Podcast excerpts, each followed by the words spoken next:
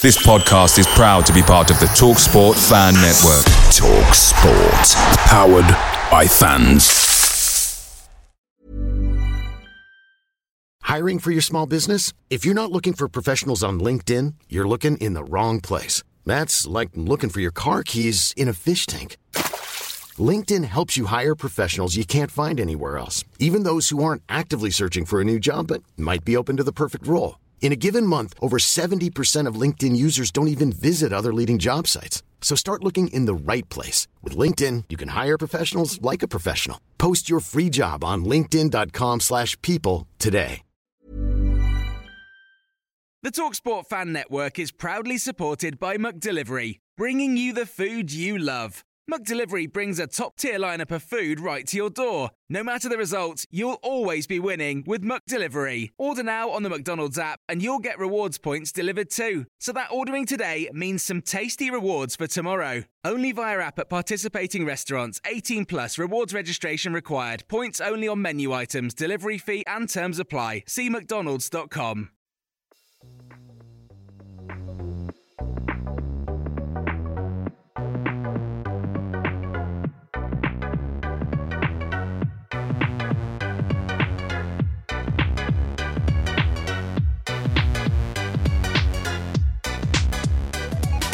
Two months ago, just talking about football seemed far-fetched. Nobody was talking about new faces or destinations, and most people, me included, were starting to crave a haircut and a trip to the drive-through, way more than football. Alas, as another 2 weeks passes by, government and FA guidelines means that training can commence, and what's more, there's even a little light at the end of the tunnel, with eyes on fans being allowed back through the turnstiles. As time moves on with an actual target to aim for now, Graham Coughlan continues to build his squad for the next campaign, adding commanding defender Farrend Rawson to the ranks on a 2-year deal.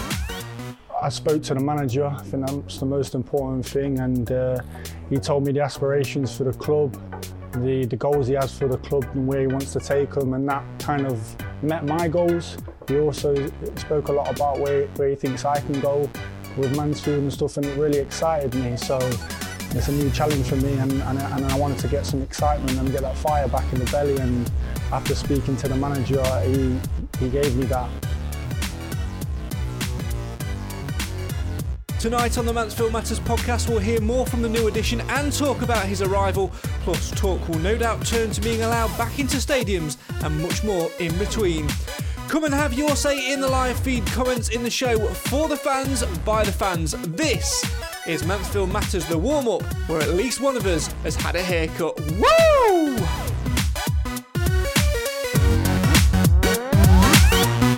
And I'm very, very, very pleased to say that the person who's had a haircut is none other than yours truly. Hello everyone, hope you're okay. I hope you've had a great 2 weeks since you last saw us.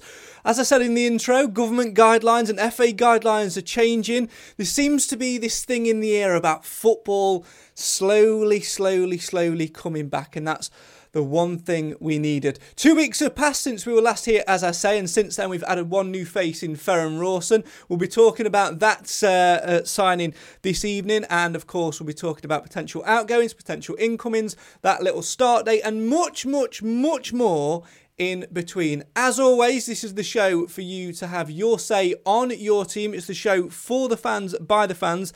This is the Mansfield Matters podcast. If you're watching at the live feed, please do get involved in the comments right down below. And remember that all views in this show are solely those of the individual. It's not just me that you'll be looking at for the next 50 minutes or so. I can now, by the power of virtual editing, say hello to my two friends, all right, one friend and the other bloke.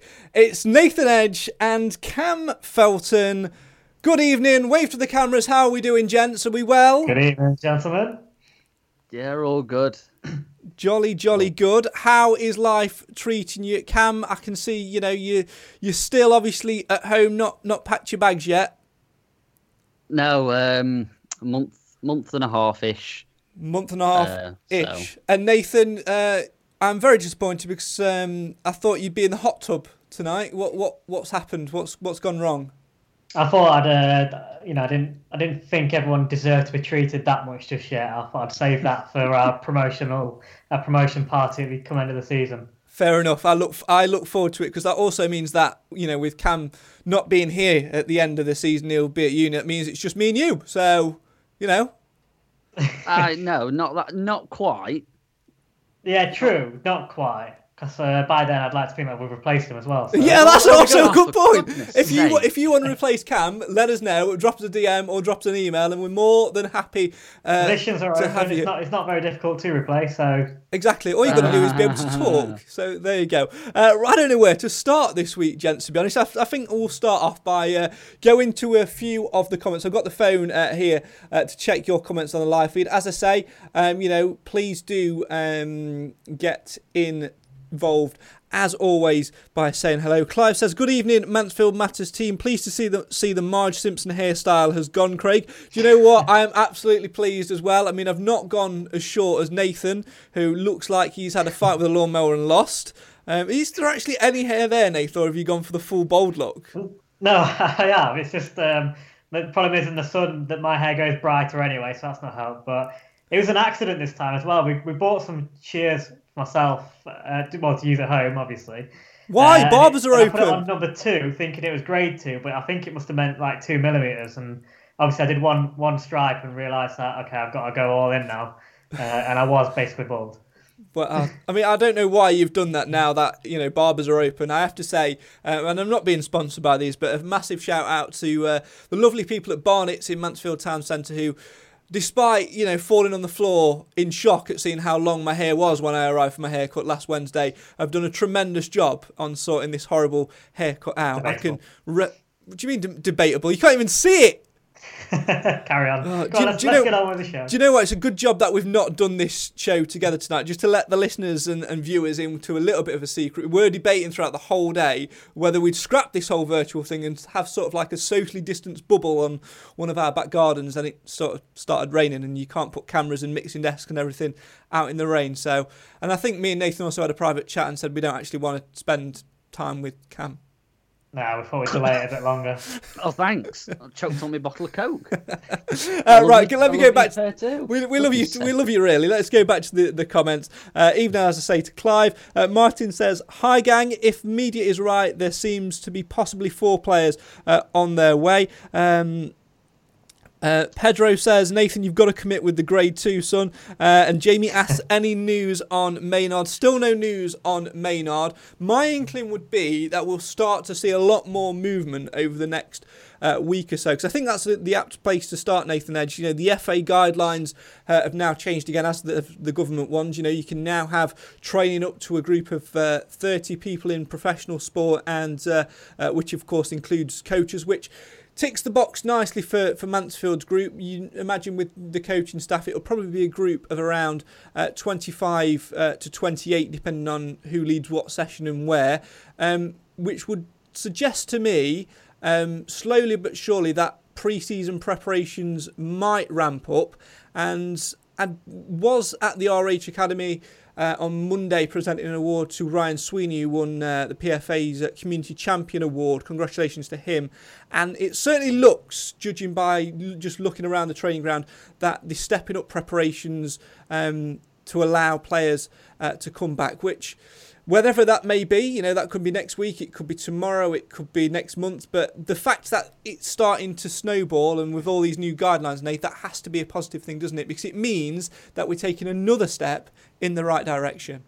Yeah, it's a positive sign, isn't it? You know, it's a little bit of returning to a bit more normality. It's very weird to think that it kind of feels like now we're sort of at that stage where we're approaching pre-season, which is weird when you think that there's still leagues playing at the moment. You've still got the Championship that finishes tomorrow. We've got Premier League in a couple of weeks, Champions League still to finish, and obviously non-league playoffs still happening. So there's still obviously a lot to be decided on when the league will return. But at least for us, it's there's plans. Well, decisions being made, which means plans can start being put into place. And you know, we were saying on our last podcast and the one before that it's very, very hard to plan when you haven't got any decisions made about when things can start happening and how. Whereas now we are actually getting some movement with decisions, and that's the most important thing, because that means we can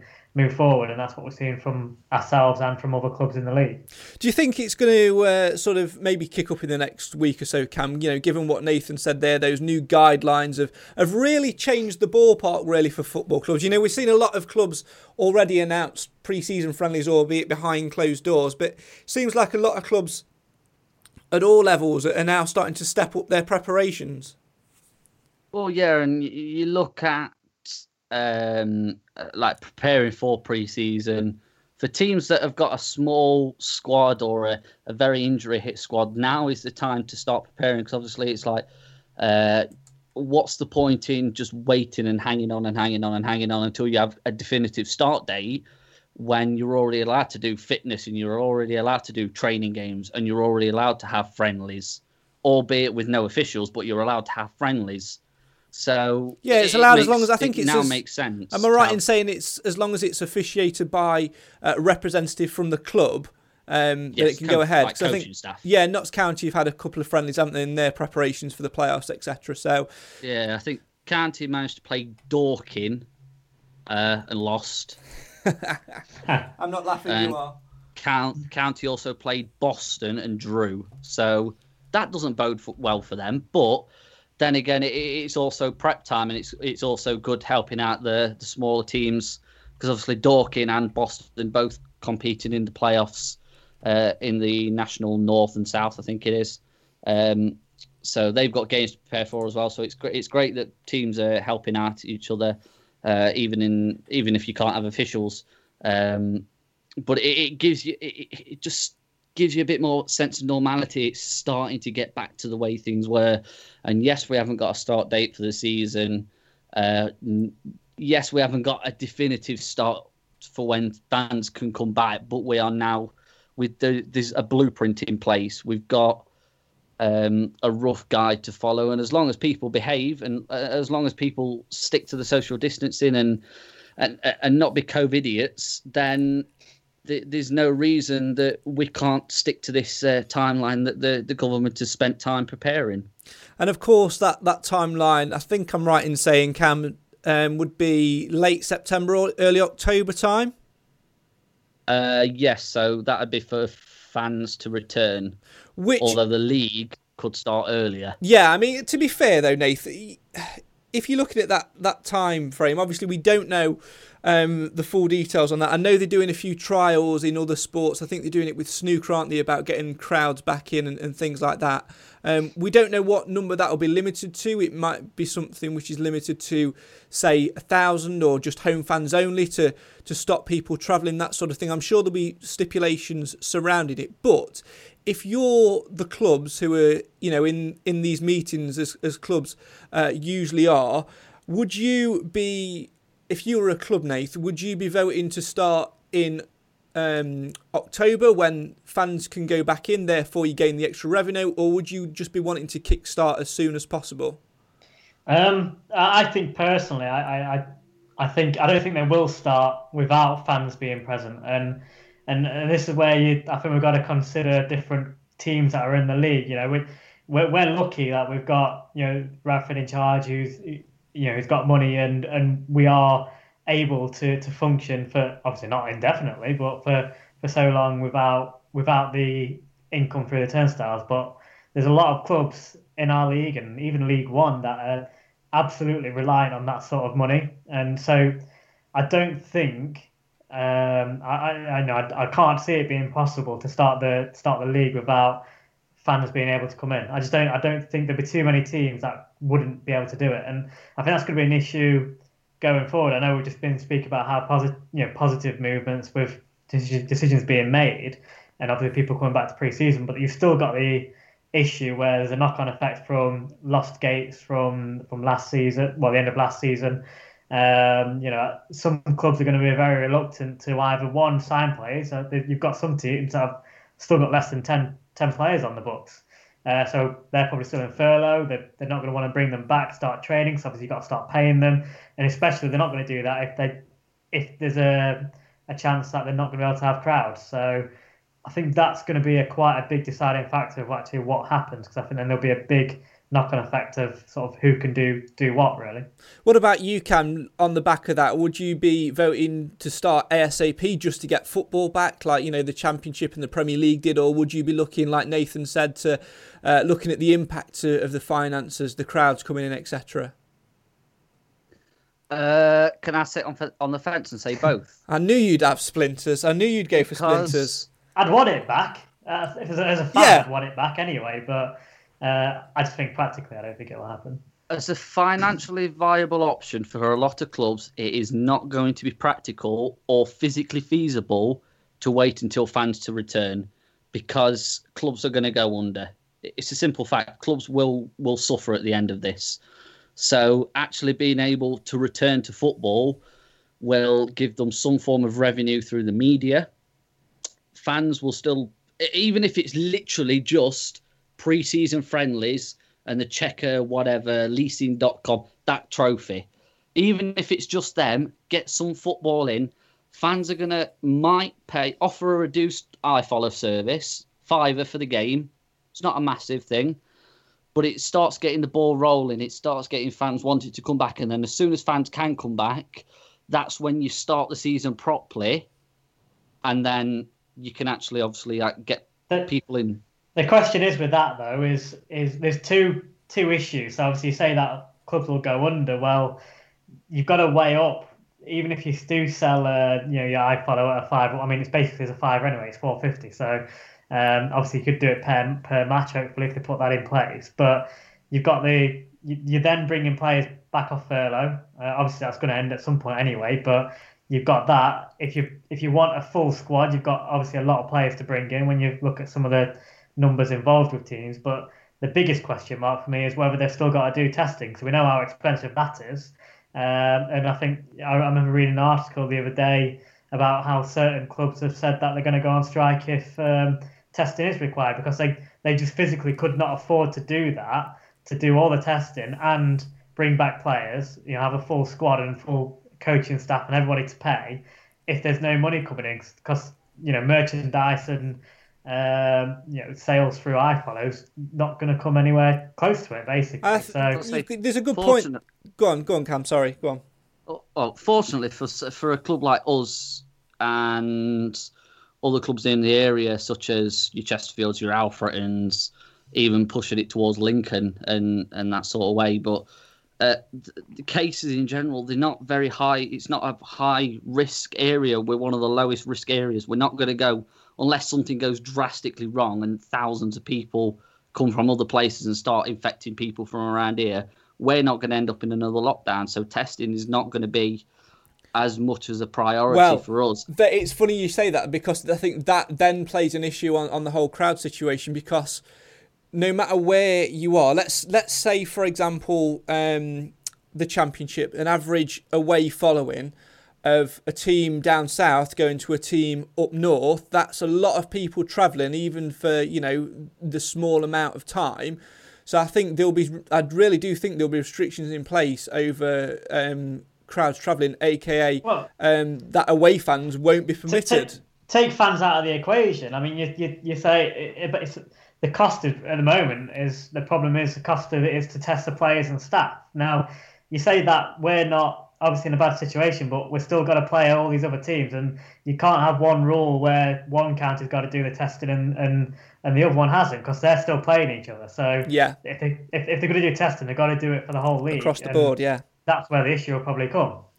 So I think if they say you've got to test, I just can't see it happening, because there's going to be too many clubs that just simply can't afford to do that week in, week out. We possibly could, but that would even be a massive ask for us, and we're very well financially backed. So I think, like, if it's going to return, they're going to have to say, it's going to have to be when they're comfortable and say that they don't need to test the players and staff.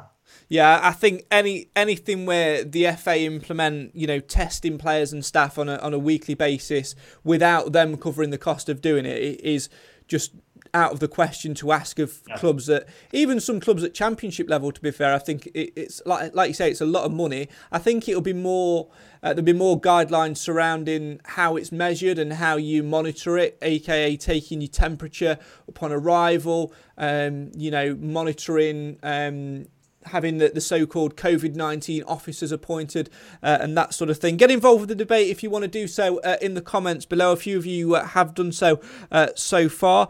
Jamie says, fair point on the fans needing to be there. I don't think that the season will start until late September.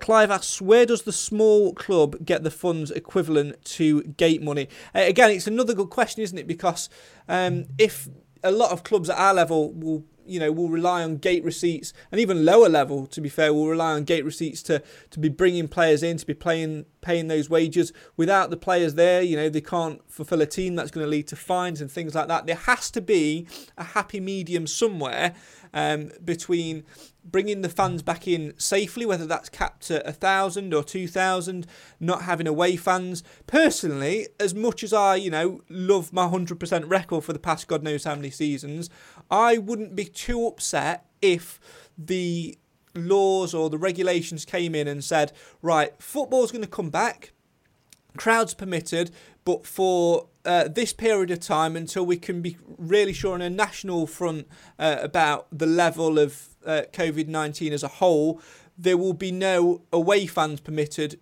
due to, containing the spread and being within your area, because it then reduces the amount of people travelling from your area, and then just being able to watch it on iFollow or listen to commentary, etc. That wouldn't be too much a bad thing. That would be a bit of a happy medium for me. I'm sure we'll come back to that debate as the evening goes on. Keep your comments coming in on the live feed. If you listen to the audio version of this, then come and get involved every 2 weeks, unless something drastic changes in between. On a Tuesday evening, come and join us, probably around 7 o'clock.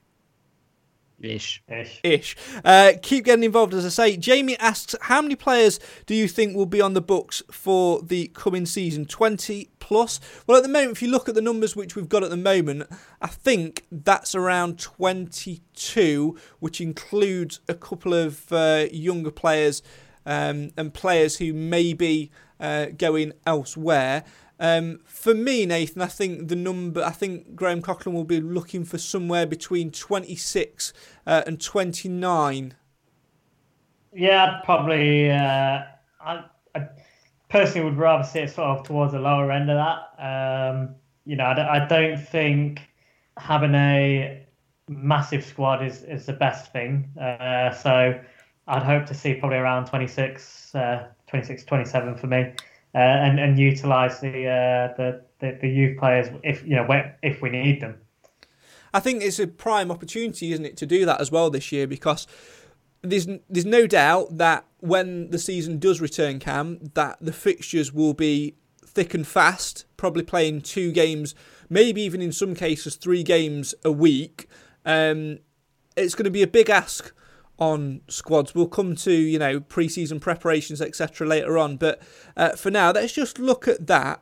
If, for example, we end up playing 2, possibly 3 games a week, you're going to need a slightly bigger squad, but obviously to keep players fresh and keep it competitive. But there's no reason that squad can't be built up with those younger players. Your likes of Tyrese Sinclair, your James Clarks, your Jimmy Knowleses, etc., to supplement that. I think it would be a good opportunity and a prime time actually to develop those players and give them first team action within that squad. Oh, definitely, but obviously we're not. We're not 100% done finishing the transfer market at all. So there'll be a lot of change between now and whenever we do get started. So, yes, it's going to be fantastic that maybe these young players will get the chance. But then again, with the financial restraints that are going to be in place for next season, not through like a salary cap, maybe, we never know. But especially teams further down the pyramid, you look at somewhere like Alfreton, or Matlock, who bring in loan players from local teams such as us, ourselves, Notts County, Chesterfield, Forest. there just to develop, but also it cuts their costs as well. So either way, I think these players are going to get a chance. So it's good, but a lot can change between now and the start of the season. So it's all right to speculate on, do we need more? Do we need less? We don't know until we know what the playing fixtures are going to be like. If we are playing 3 games a week, we're going to need a bigger squad. If we're only going to be playing 2 games, 1 game, then you might not need a squad that's just as big. Well, let's have a look at that, obviously, you know, about getting fitness into people's legs and things like that. Obviously, Nath, a lot of clubs are announcing behind closed doors pre-season friendlies and getting those fixtures in, albeit, you know, with club officials acting as the match officials, which is completely fine. It could prove the difference, actually, couldn't it, about how clubs approach it in terms of who's up there at the end of the season. There'll be X amount of clubs, like you said, that will wait until there is a definitive start date to bring players back and, you know, to obviously look at costings and things like that. But those clubs who stay on top of it, you know, like ourselves, we've made, 5 signings now. We're starting to build that squad. I only anticipate probably maybe 3 or 4 more on top of that in total, just to get things as strong as they want. But I think those clubs who start back sooner or later training, even if it's 3 days a week, they could have the edge physically when it comes to actually getting started, couldn't they?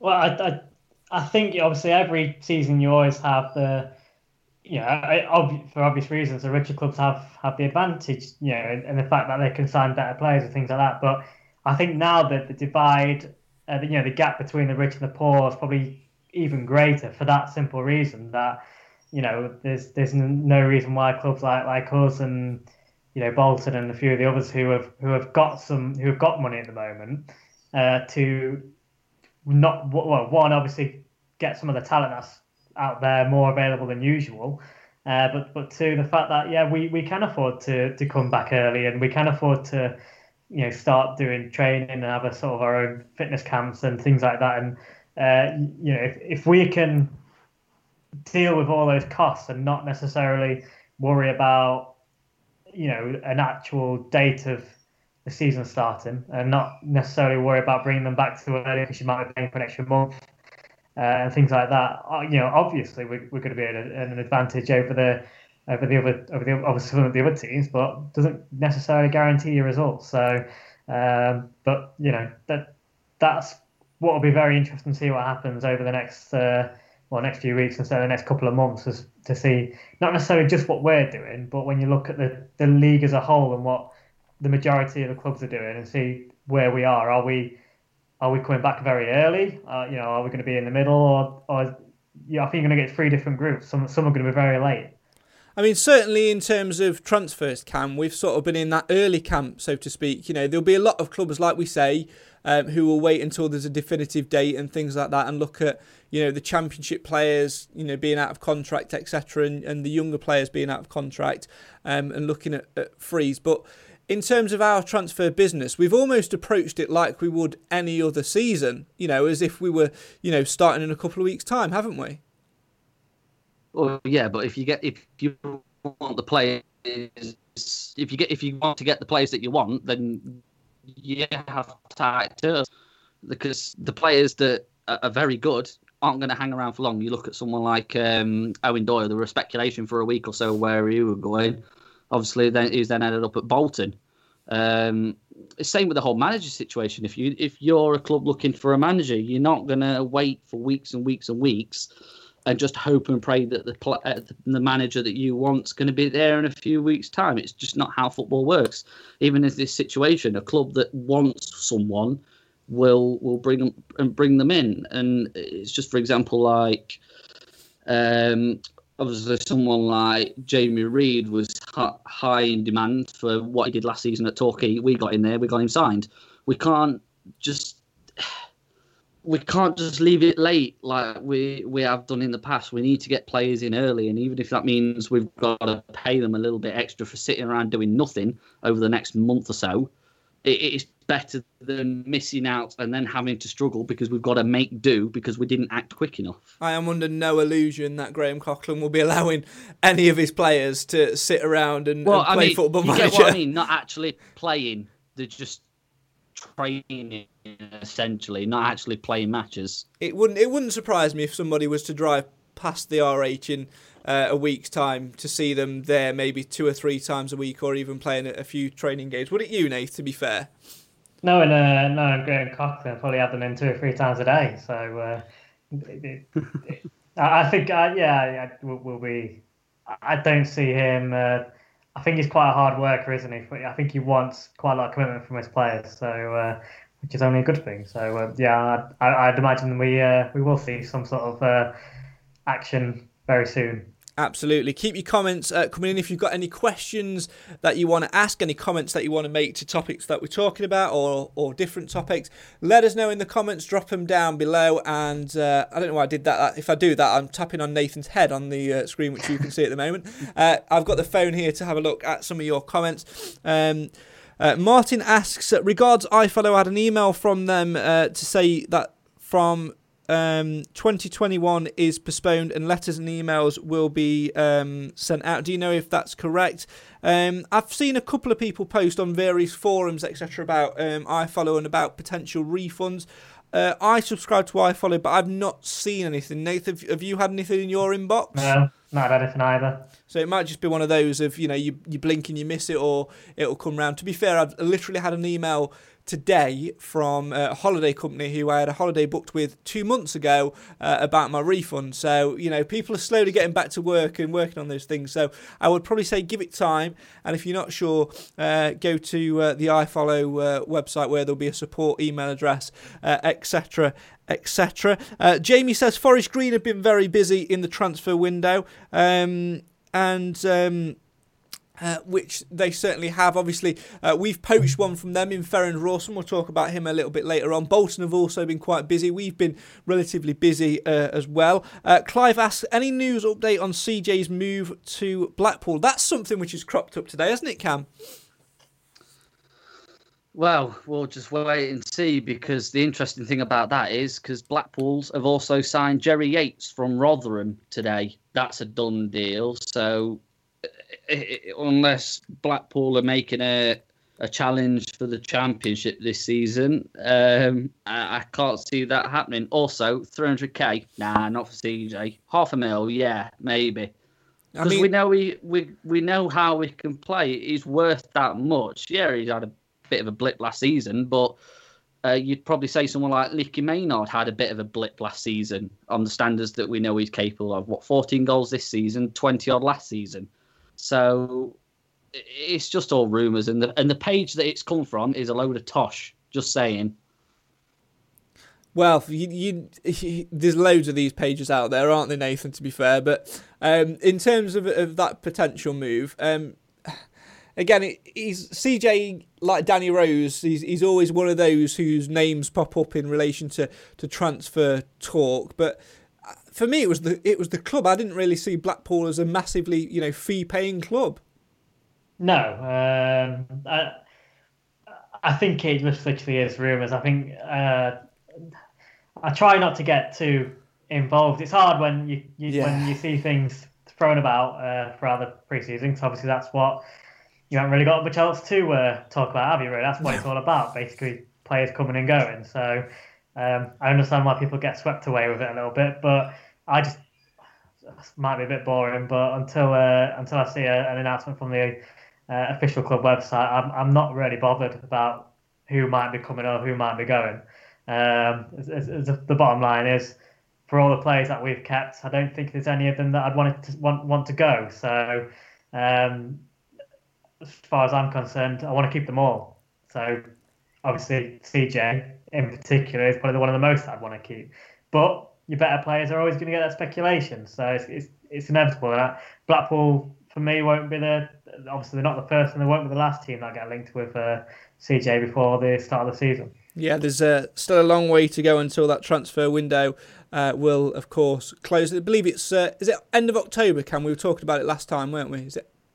Yeah. Oh, something like that, yeah. Yeah, obviously extended this year. Ricky in the comments says 300k, I'd snap their hands off. We know he's worth more, though. That's the issue. I disagree. He's definitely worth more. Don't forget the season that we made the playoffs, there was rumours flying around that he was going to Preston for £1 million. Yeah, but he turned up that season. Yeah, but one bad season doesn't make him a bad player. Exactly. Comes and goes, and when you know you've got a player that can do that, it's then up to the management staff now to get the best out of them. And that's confidence like could have been down and all sorts. So you can't judge him on one poor. Well, I won't even say it was poor. One below par season. I don't think. To be fair, I don't actually think he's a bad player. I think he's one of those players who, like many players, suits certain styles and suits certain positions. For me, he's a better forward than he is a winger. I think sometimes he can get lost. I prefer him playing through the middle when he's got that pace and we can play direct balls in behind the channel. I think that's when he's most dangerous. And I would absolutely... It's like you look at the playing styles and you think under Dempster and Coughlan last season, it was very rough and ready. Yeah. Whereas CJ obviously sits further forward, but it prefers a more fluid play. The way that we saw Dave just get the best out of his players when he was here, and just the fantastic football that we watched. It wasn't just hoofball all the time. It was actually calculated play, very... very well structured play, and CJ fits in there quite nicely. Does he fit in rough and ready? I don't know, but he's always an option because of his pace. I guess the issue is next under Coughlan we're probably going to be more rough and ready. I reckon. I don't think we're going to be necessarily tantalising football, but I still think he will be a good player for us. But most importantly, he's going to be a good asset. So. Get a bit of form out of him again. And then you got to remember, last season, it's very hard to just pick him out as a poor player because 99% of the rest of the team was absolutely woeful. So, you can only be as good as your team, basically. You can't, you're not a one-man squad, are we? And you can't expect one player to deliver all the goods. So get him in a team that's playing better as a whole, and I think we'll see more from CJ. How frightfully true. Clive says one day he's worth £1 million, the next he's worth a bag of sugar. I mean, I'll take the bag of sugar, to be honest, because I'm out. So, and I don't really want to go to Tesco anymore because you've got to wear a mask. So I'm not a fan. Not till Friday. Yeah, I know, but also it's that... At least it'll start scaring folk. That could happen, but it might not happen because the glasses wearing problem, isn't it? I just get steamed up. I can't see where I'm going, so I start smashing cells and everything. So it's in a bandana. Oh, is it great? Trust you to have a bandana. Go on, in fact, show it off. Oh, for God's sake! Why am I doing this? I can't hear you now, though. That's good. I mean, we can talk about him all we want now, Nath. He's got. I mean, it looks ridiculous. We do earlier. I know it looks ridiculous. Oh. Do you know what he's got his headphones back on now? Do you know what all that's missing from there? Fake Stone Island. That's literally all that's missing from that picture. Get that bandana off. Get yourself some scissors. Do yourself a favour and cut it up. That'd be the best thing you can do for it. Honestly, Nath, I empathise. I wish I was you in this situation. I wish I was you. Doesn't steam your glasses up, just saying. No, but it makes you look like an absolute... Moving swiftly on, we've decided in the last fortnight. Let's talk Farrend Rawson. My nickname for him is going to be the Bath. He looks a towering, commanding centre-half.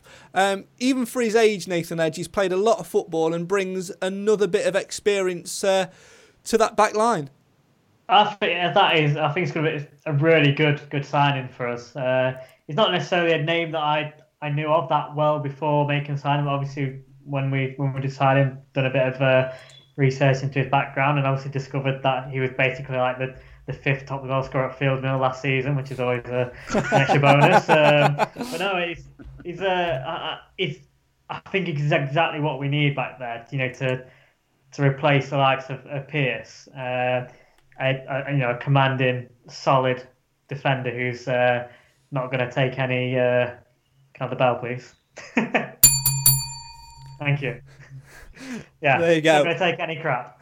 Absolutely. I'm just looking through his stats now, of course. You know, you likened him with Pierce, and I think in terms of style of play, Cam, I think there'll be two very similar players. Obviously, Nottingham born as well is Farrend Rawson, but in terms of age, you know, he's only a young lad. He's only 24 years of age, and, you know, compared to Pierce, who was, you know, a little bit older than that, he brings that youthfulness and that bit more energy and that fresh feel into that back line. And, you know, I think to have played the amount of games he's played for his age at a consistent rate, to get the rating he has, I think it's another good bit of business by the gaffer and David Sharp. Has Cam gone? Cam's disappeared. Oh, definitely. And I think there he is. I think I can hear you and see. You did today. It's poor, but I can still hear. Yeah, you've gone very blame robotic. Sky internet, don't ever get it. Worst thing ever. Well, it's funny you should say that. I mean, I'm not an advocate for Sky, mate, but I'm using Sky internet. I think it's just you. I think your internet has seen your bandana. It's just me, to be fair. Yeah, your internet has seen your bandana and gone, there, I can't allow him to broadcast the world. We'll talk about him a bit more, Nate, whilst Cam seems to have disappeared out of shot. I don't know if he's killed himself, actually. I think, no, maybe he should go and do the whole turn off by the plug and back on again. Yeah, maybe he should, mate. I don't know. He'll be absolutely fine. But looking at Rawson, obviously, looking through his stats, started out at Derby County, came through the academy with Callum Gordon as well, so another face that he'll know in the squad. Loan moves to Rotherham, couple of spells there, spell at Coventry on loan and Accrington, but it was really at Forest Green that he made his mark. 86 appearances, 4 goals, a couple of them against the Stags. But it's the type of defender we need, isn't it? Good, physical in the air. One thing that Graham Coughlan at the very start said, Nathan, was that he wanted to add height into his team, and you know, at 6'4", he's certainly done it. Yeah, definitely. I mean, it ticks a lot of boxes. You know, we had David Sharp when he came in and said he also wanted to look at bringing this sort of average age of the squad down as well, because we want to be a club that can that have assets that they can, you know, profit on as well in the future. So he's ticking a lot of boxes. Normally, when you get young players, there's always that question mark: is can they? You know, can they live up to it when it comes to competitive football? When it comes to coming to the men's game, you know, there's a few question marks about Sweeney when he first come. You know, young player, is he going to be able to deal with the men's game at League Two? He has, but not every young player does. And but for a player like Rawson to have been to so many different clubs and like say for the last 2 or 3 seasons sustained a first team position at Forest Green, who have been up there every season as well. Let's not forget. It's a very good acquisition, and what's also again positive to see is that I've not seen one negative comment from Forest Green. They all wished he was still with them. So again, it shows that we have managed to get ourselves a decent player. Let's see if we can go back to Cam Felton. It looks like he's stuck a bit more blue tack on his internet. What do you make of the Farrend Rawson deal, Cam? I won't mess with him. Looks like he'd eat you alive. Massive. Hence the nickname, the Bass. Well, a big, towering central defender. I think he's going to fit in perfectly, to be honest, because I think as much as we did love Pierce, the way that Coughlan played, it just seemed that it just didn't fit into it, and I don't want to say that Pierce has had enough at Mansfield, but it was just then didn't start to fit into the play. And what's the point in keeping hold of a player that you're then not going to utilise? Great comment. So, go on, carry on. Sorry. So bringing someone else in that can easily fill that role, and then actually also hopefully build a positive relationship with the other defenders and as well as the goalkeeper. And actually having the trust of the goalkeeper is massively important. And it proved last season how much trusting the goalkeeper is, how important that is. I'd like to see his potentially add another centre-half who can potentially play left-back. I think, you know, as much as, you know, we love Samal, Nath, it's high time he had a bit of competition, isn't it? Because as Martin says in the comments, which I'll come to in a little moment, you know, there'll be no room for slackers this year. No, and I think that's not to say that Mal's a slacker either, by the way. That's just to say, you know, in general, you know, that complacency can set in when there's nobody, you know, going toe to toe for your position. Yeah, no, I think I'd agree, and I mean, you know, you could probably argue that CJ could end up playing there. A lot of it obviously depends on what formation we go with next season. There's no guarantee we are going to stick with the, you know, 3-5-2 or whatever.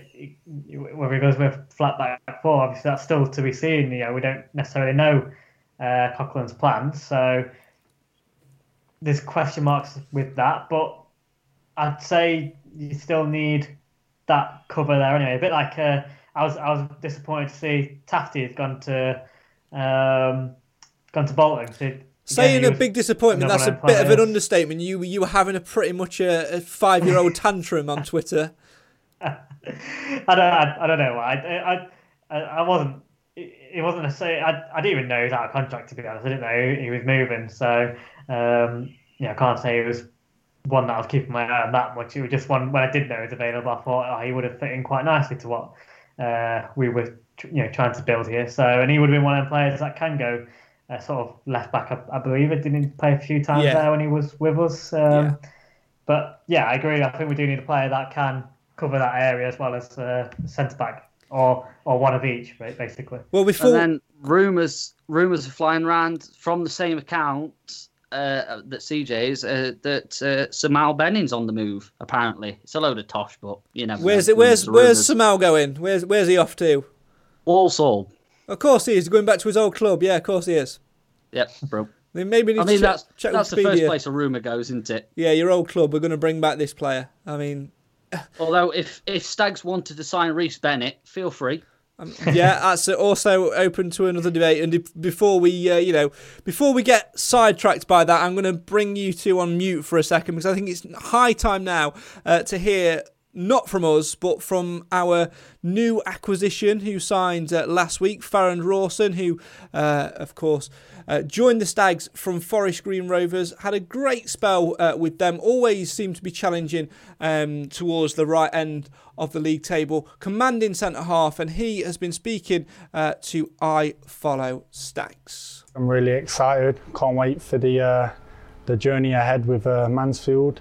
It's been obviously... a difficult time at the moment with the pandemic. There's been a lot going off, but finally to get the deal sorted, I'm happy, and yeah, I'm happy to be here. Yeah, do you know what I mean? I'm living in Bristol at the moment with my family, so it's been tough me getting back and forth. But no, it's all been positive, really positive, and like I said, I'm just really excited to join Mansfield and hopefully show the team, show the fans what I can do. I'm very demanding. I'm strong. I'm 1v1s, and I'm about just keeping the ball out of one net, and then if I can add a couple in the other, then it's a bonus. I spoke to the manager. I think that's the most important thing, and he told me the aspirations for the club, the goals he has for the club and where he wants to take them, and that kind of met my goals. He also spoke a lot about where he thinks I can go with Mansfield and stuff, and it really excited me. So it's a new challenge for me, and I wanted to get some excitement and get that fire back in the belly. And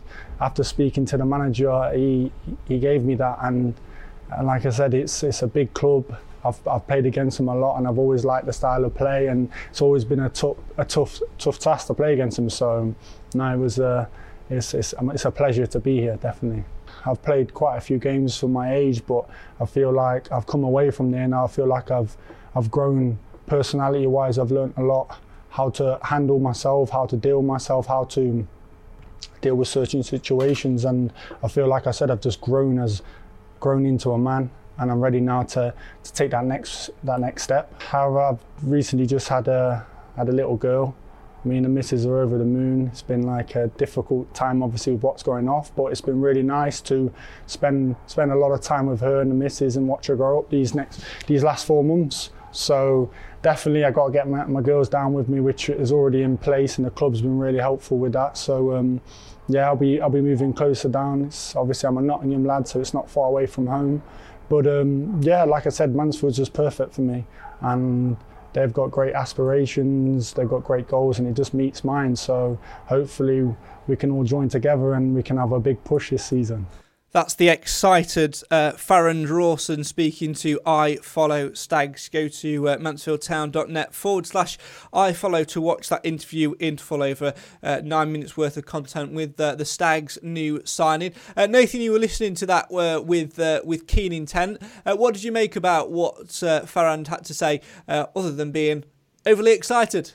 I mean, I read in between the lines, or listen between the hidden message behind the words, is basically he'd had enough of the vegan food and thought, actually, talk about hiring about, he wants to meet in his belly. That's what it is. So totally understand the move, but no, he seems he does seem quite excited about it. I think it does help the fact that he is coming closer to home, which is a good thing, obviously, especially when he's just had a child, and you know, they're coming with him, which is important. So you know, hopefully, obviously we're giving him a 2-year contract. Hopefully, you know, it's a long term plan for him to be here, and hopefully settles in and see where either we go as a club or where he can go as a player. But it's only a positive thing that obviously he wants to test himself, basically, and see how far he can get in his career. I think one thing which is also important, Cam, as well, and I think this goes for every signing that Graham Coughlan has made thus far, it's not just, you know, the 2-year deal and the fact that gives them a little bit time to grow, but they all seem excited about moving to the area and starting afresh and sort of, you know, having that little bit more independence. That vibrancy, that togetherness, which sort of seeps through, is another positive thing for me. Yeah, and the thing with the Stags is the fact that as a club, we're quite an attractive club.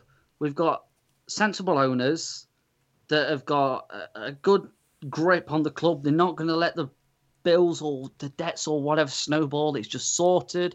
We've got a good sense of stability, financial and divisional as well.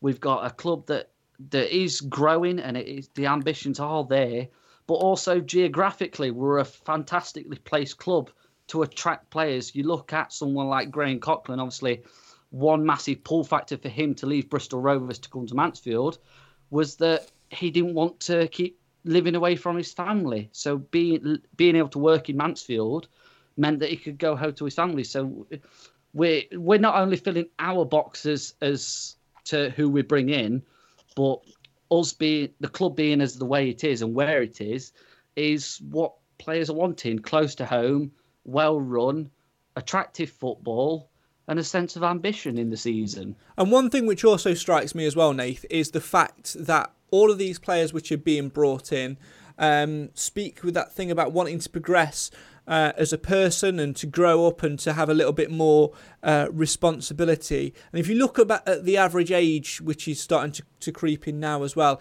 it's a squad which is very much balanced in terms of not being a one-season wonder. It seems to have that burning embers of potential, which is quite an interesting thing. It's something which I've not felt for a long time, actually, as a Stags fan. Yeah, I think every player that gets signed, when they do their interview, they're all going to say that they're hungry and want success, blah blah blah. But from the players we've got, I do believe it, because the fact that you look at Jamie Reed's come from non-league, is finally got a chance in the football league to do what he does. So you believe it from him, and like you say, as Cam just said, it's not just about what players we need and ticking the boxes. We seem to be doing it. We seem to be getting the right people, not necessarily just the players, but the people behind that, the characters and why they want to be here. Obviously, the other clubs are going to say a lot of it's down to finances because we can offer good wages and things like that, but That's probably true. That probably means that we can go and get the targets that we want, but it's still up to us as a club to get the right targets. You can quite easily offer a lot of money to the wrong people. So you know, as we've seen in the past. So hopefully this time we're getting it right, getting the right sort of balance in the squad of both age and personality, and like I say, ticking those boxes for both club and player, which hopefully will make a more positive atmosphere in the dressing room. And it comes full circle, doesn't it, Cam, as well, to what we were talking about at the top of the show in terms of, you know, balancing the finances, because yes, we probably will be paying good money for these players who, you know, have deserved the chance and things like that, but we have to get that balance right, because, you know, it'll be very different next season, financial outlook in terms of things coming back into the club. You know, you look at what the Radfords, who I believe it's their wedding anniversary as well today, so congratulations to them. You look at the work which they've done behind the scenes at the One Call Stadium over the last God knows how many years, in getting, you know, the bars and things like that up to scratch to bring in a commercial revenue. That's not there at the moment, and it'll take some rebuilding to get that right. So balancing the books again is a very big task, as well as, you know, getting the right footballers in terms of an on the field fit. It has to be right off the pitch as well. Yeah, and you can put that down to a lot of the staff that you don't see very often. You can put the commercial side of things, the events that are going on at the club, which help generate revenue as well. So that's obviously fantastic work from Laura and her team, and then actually being able to book these fantastic events, Paul, and bringing in sponsors, and then even down to club shop staff and Anne and all of them. I forgot names. All of them. But yeah, but then you've also got aspects of like being growing as a family club as well, and it's just the whole team effort that we've got going off is just fantastic, and the club is growing and growing and growing. We need to deliver on the pitch, but without these steps that we've taken, we're not going to get to where we want to be. But it's a massive thing that we're losing out on the revenue from the commercial stuff, but that will return. When will it happen? I don't know, but when you look at somewhere like the club shop, for example, like merchandise, bringing in fantastic shirts and actually going into club shop, different types of clothing. You got at club shop 10, 15 years ago and it was absolutely rubbish. You couldn't get anything. I remember that old porter cabin. That was I can remember going in there as an 8-year-old lad. Oh, it was awful. Well, that last week. Funny. But it's just extra bits of revenue, and it's we've gone from just literally gate revenue being the only revenue to a very well-balanced organisation, and we're not just relying on constant gate revenue. Yes, it's important, but we have got other ways that we can generate these funds to be able to have a competitive team on the pitch. And the two things do go hand in hand, Nath, as well, don't they? And I think that's what's going to be really important and really pivotal, bringing that debate back to the start of the show in terms of, you know, being allowed crowds back into stadia, because, you know, without crowds in there, you know, businesses are going to be more hesitant in terms of buying, you know, your pitch side hoardings, your things within the programme. The match day programme might not even exist because of the costs of doing it compared to how many fans are going to be there to buy it and things like that. It has, and this whole situation has a huge knock-on effect. And I think for me, having thought about it over the last 50 minutes or so since we started talking about it, that's why I think football, competitive football in terms of league action at least, shouldn't come back until fans are allowed in, because, you know, we need those local businesses to support in terms of commercial revenue, which also then in turn supports them as a town and as an area for supporting local businesses. You know, as a local businessman yourself, you know, you appreciate how difficult that can be. You know, wanting to put money aside, you know, to have a sponsorship package, that sort of thing. You won't want to buy one if nobody's there to see it, will you? Well, no, the point of obviously doing those sort of things. So, and let's be honest. The main thing about football clubs is obviously the fans. That's what a football club is. So, without the fans, it's what is it? So, I just can't there's so many things that you consider that the difference it makes having fans there. Obviously, earlier we were just focusing on gate receipts, but like I say, they're the same with the sponsors. You look at the stuff you get, food stores, all that sort of things. That has all that is inexistent without fans being present at football. So, and again, we say we're fortunate because we're, got wealthy owners, but some clubs absolutely 100% rely on that sort of income. So, and it won't be one rule for one and one for another. It'll be the same. It's got to be the same throughout the whole league. So, I still stand by that. I still think it can't return until fans are allowed in. But the fact, Cam Felton, that the government have put a potential date on fans being allowed back into sport must give a glimmer of hope, not just for us as supporters being able to go and watch, but also for those, who we mentioned before, who are working behind the scenes, because cogs can start to slowly turn once again in terms of getting those sponsorships, getting those advertising revenues, reopening, the facilities at the One Call Stadium and things like that. And I think that's been perhaps the most positive news to come out of the last couple of weeks. The fact that the FA guidelines have changed to allow, bigger group training, which means the players can keep fit and be ready to prepare to kick on once it does start. And the fact that, they are thinking about allowing people back into stadia. Yeah, and I am slightly disappointed that they've not opened Sandy's yet, because the food in there is absolutely brilliant. So if you do get a chance, when it does open, please do make use of it. Because you think, 20 years ago we had the crossbar. Ooh, who wants to go in there? I think Craig has a terrible memory of there. What was it, your 18th birthday? Can't remember, mate, to be honest. Something about remember. Toilet Can't floors remember. And tequila. This is definitely juice. But now we've got a fan. Even though it's the same ground, we've got fantastic facilities in the ground. So please, when we are able to, make use of them, because...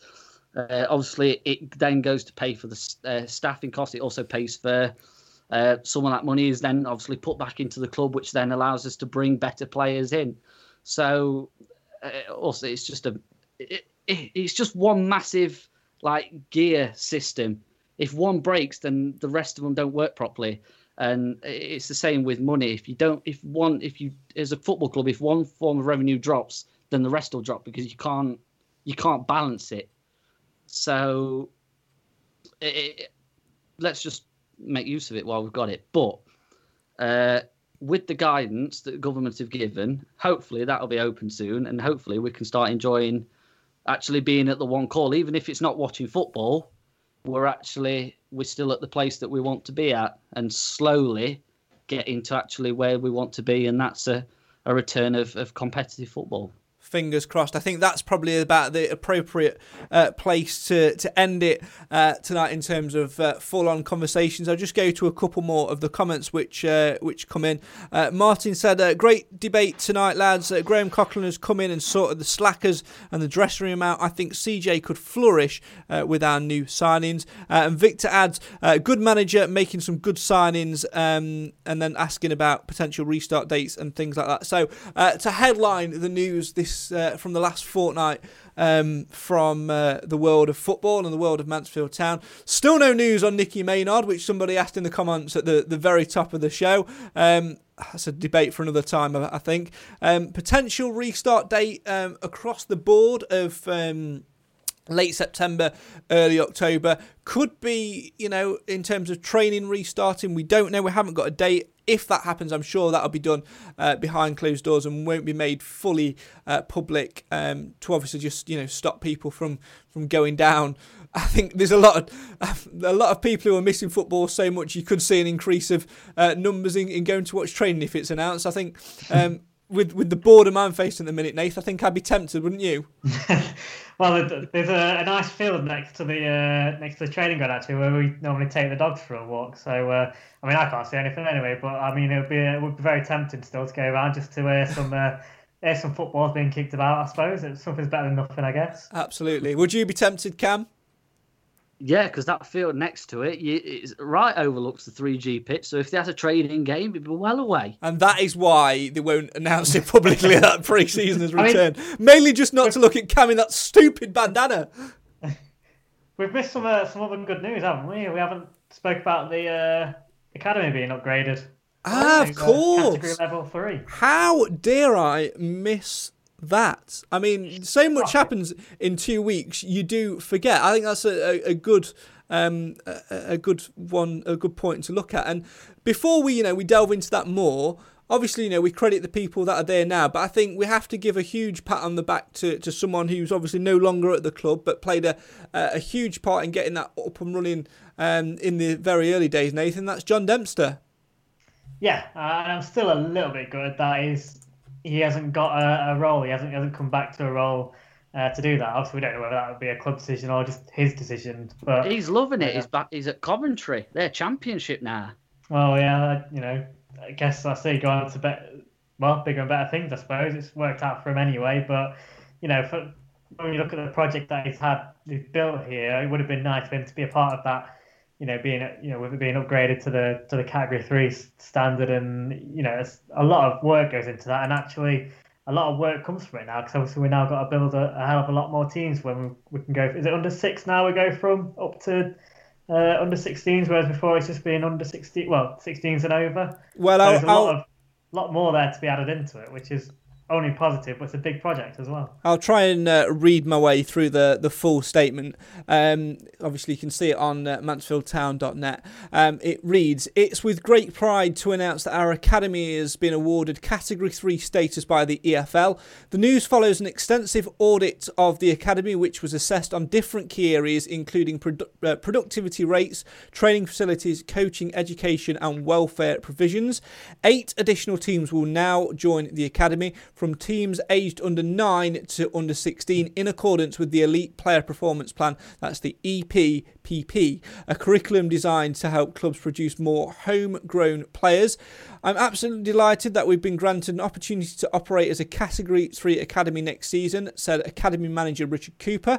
"This is the result of months of hard work by all of my staff, and I thank them for their efforts and can't wait for the new season ahead. For the town of Mansfield, it gives our local junior players an opportunity to play for our club.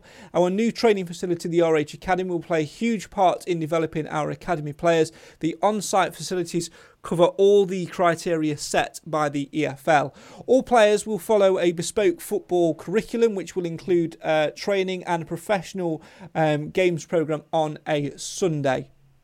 We look forward to seeing our training headquarters at the RH Academy fully operational by early September." Obviously, that's also when schools go back as well, so that falls in line with that. He continued, "The planning and preparation will now continue as we look forward for our very first professional fixture as a Category 3 Academy. On the auditing process," Richard added, "I think it's the sense of achievement is even greater due to the current circumstances we are currently in. We certainly had to be more adaptable to the current technology to aid our proposal." And Chairman John Radford added, "This is a momentous achievement for our academy, which is still in a relatively embryonic stage. The academy and its staff have been rewarded in public for the work they have implemented behind the scenes in the past few years. The awarding of Category 3 status will aid the academy in moving to the next level. It will be bigger, better and stronger than ever before." You can read the full statement on mansfieldtown.net. It's like you say, it's a really good piece of news, isn't it, Cam? I think credit needs to go to those who have put in the work from early doors. But I think I remember when the RH Academy was being first developed, I think it was back on series 1 of the podcast when we were talking about all the possibilities. And this really wasn't one in particular that we looked at, because at the time, we had a manager who wanted to use it as a first team training complex and nothing more. But now it's been adapted in such a way that it can do both. Well, yeah, and that's the thing. When it was first opened, the grass pitches were nowhere near ready. So it was literally just a training base, not even a fully functioning one. The first team were training on the One Call on the other pitch at the One Call. So, but being able to have every single banner of the club under one roof, that's not the main stadium, is fantastic, because we've seen in the past what a fantastic youth setup we've had, and the brilliant players that we can bring through. And you just look at some of the local schools. So, Ashfield School is a fantastic example. Their footballing teams are unbelievable. The talent that some of them players, the players that they've got, and the coaching staff that they use at that school are brilliant. Win competition, all sorts. But in the past, we've been losing those to your Notts Counties, your Nottingham Forest, your Derbys, because we've not had that academy there. But now we've really got some potential, not only in the current players that we've got coming through the academy, but now we are an attractive football club for younger players that are wanting to progress their footballing career further. And especially signing, I think we've made 6 or 7 new scholar signings recently. I can't remember names, but... Well, in relation to Jermaine Pennant, I believe. Yes. Cousin, I think. Yeah, something like that. But it's just, we are now starting to attract players. We are not just a first team. We are a fully functioning, proper, well-run football club now, with a good football department, a good commercial department, a good youth setup. And it is fantastic to see where the club have come from 10, 15 years ago to where we are now. We're in a much better place. And an absolutely phenomenal community team, even if I do say so myself. That's a perfect place to end. I'm sure we'll talk more about this as the weeks go on. A couple more comments which come in as we were talking about. Obviously, a lot of praise for the academy staff and things like that, and going back to the first team as well. Couple of questions, obviously. Sorry I missed the start. Not sure if you mentioned this. When are the players back for pre-season training? Simple answer is we don't know. They could go back any day now that the FA have changed those guidelines. When they do go back, I don't expect it to be like previous seasons where there's been videos and photos of those training sessions. I imagine, purely for the fact that, you know, we probably would go down and spend a bit more time watching, because we're working from home and having that time, and those restrictions around that, they will probably keep that in private. Another question as well, saying, also keep hearing that McLaughlin close to signing for the Stags, Crew and still Plymouth interested in Maynard. Also seen today that Grimsby and Barrow interested in Cook. Rumours will fly, and Twitter accounts will be Twitter accounts, whether they're true or they're just plain fake.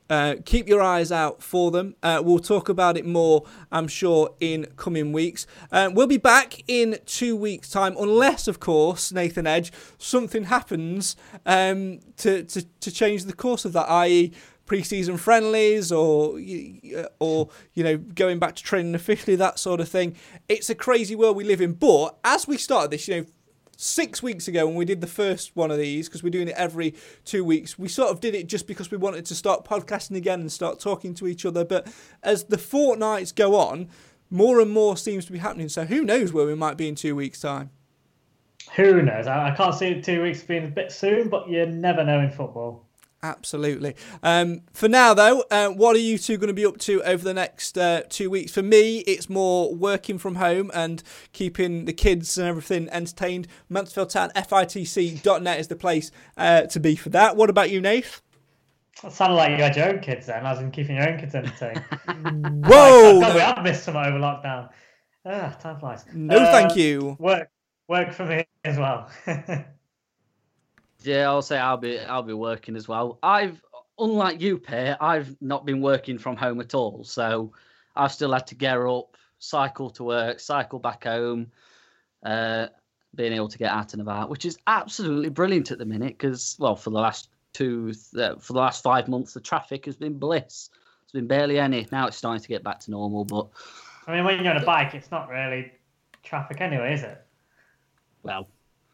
Yeah, but it's nice to get out and about. Finally, a little bit more sense of normality, to be honest.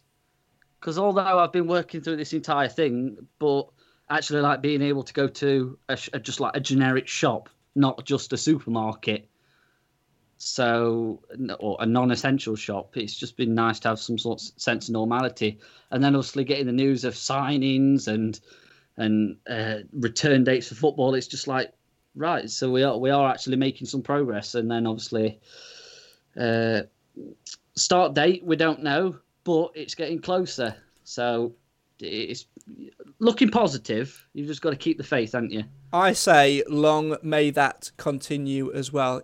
You know, be patient, of course, be patient, because it's one of those things which may take longer than usual. It's at this time of year now where we'll be starting to talk more about pre-season friendlies and gearing up for that opening day of the season. It's still in the distance, but it is on the horizon. That is it from us here at the Mansfield Matters podcast. I'm going to wave bye-bye to Cam Felton and Nathan Edge now. Wave bye, gents. And we will see them in around 2 weeks' time, unless, of course, like I said before, anything happens in the interim. Make sure you're following our social media pages. We're on Twitter at mtfcmatters, facebook.com/mtfcmatters as well, and our website www.mtfcmatters.co.uk. This is the show for the fans, by the fans, because Mansfield matters. And as the FA and the government ease guidelines and change them all the time, there is a little thing called hope, which has been with us since the start. Football is returning slowly but surely. We'll see you in 2 weeks' time for another episode of Mansfield Matters, The Warm-Up. From me, Craig Priest, from Nathan Edge and Cam Felton, good night, stay safe, and if you go into a shop, don't forget your mask. See you next time.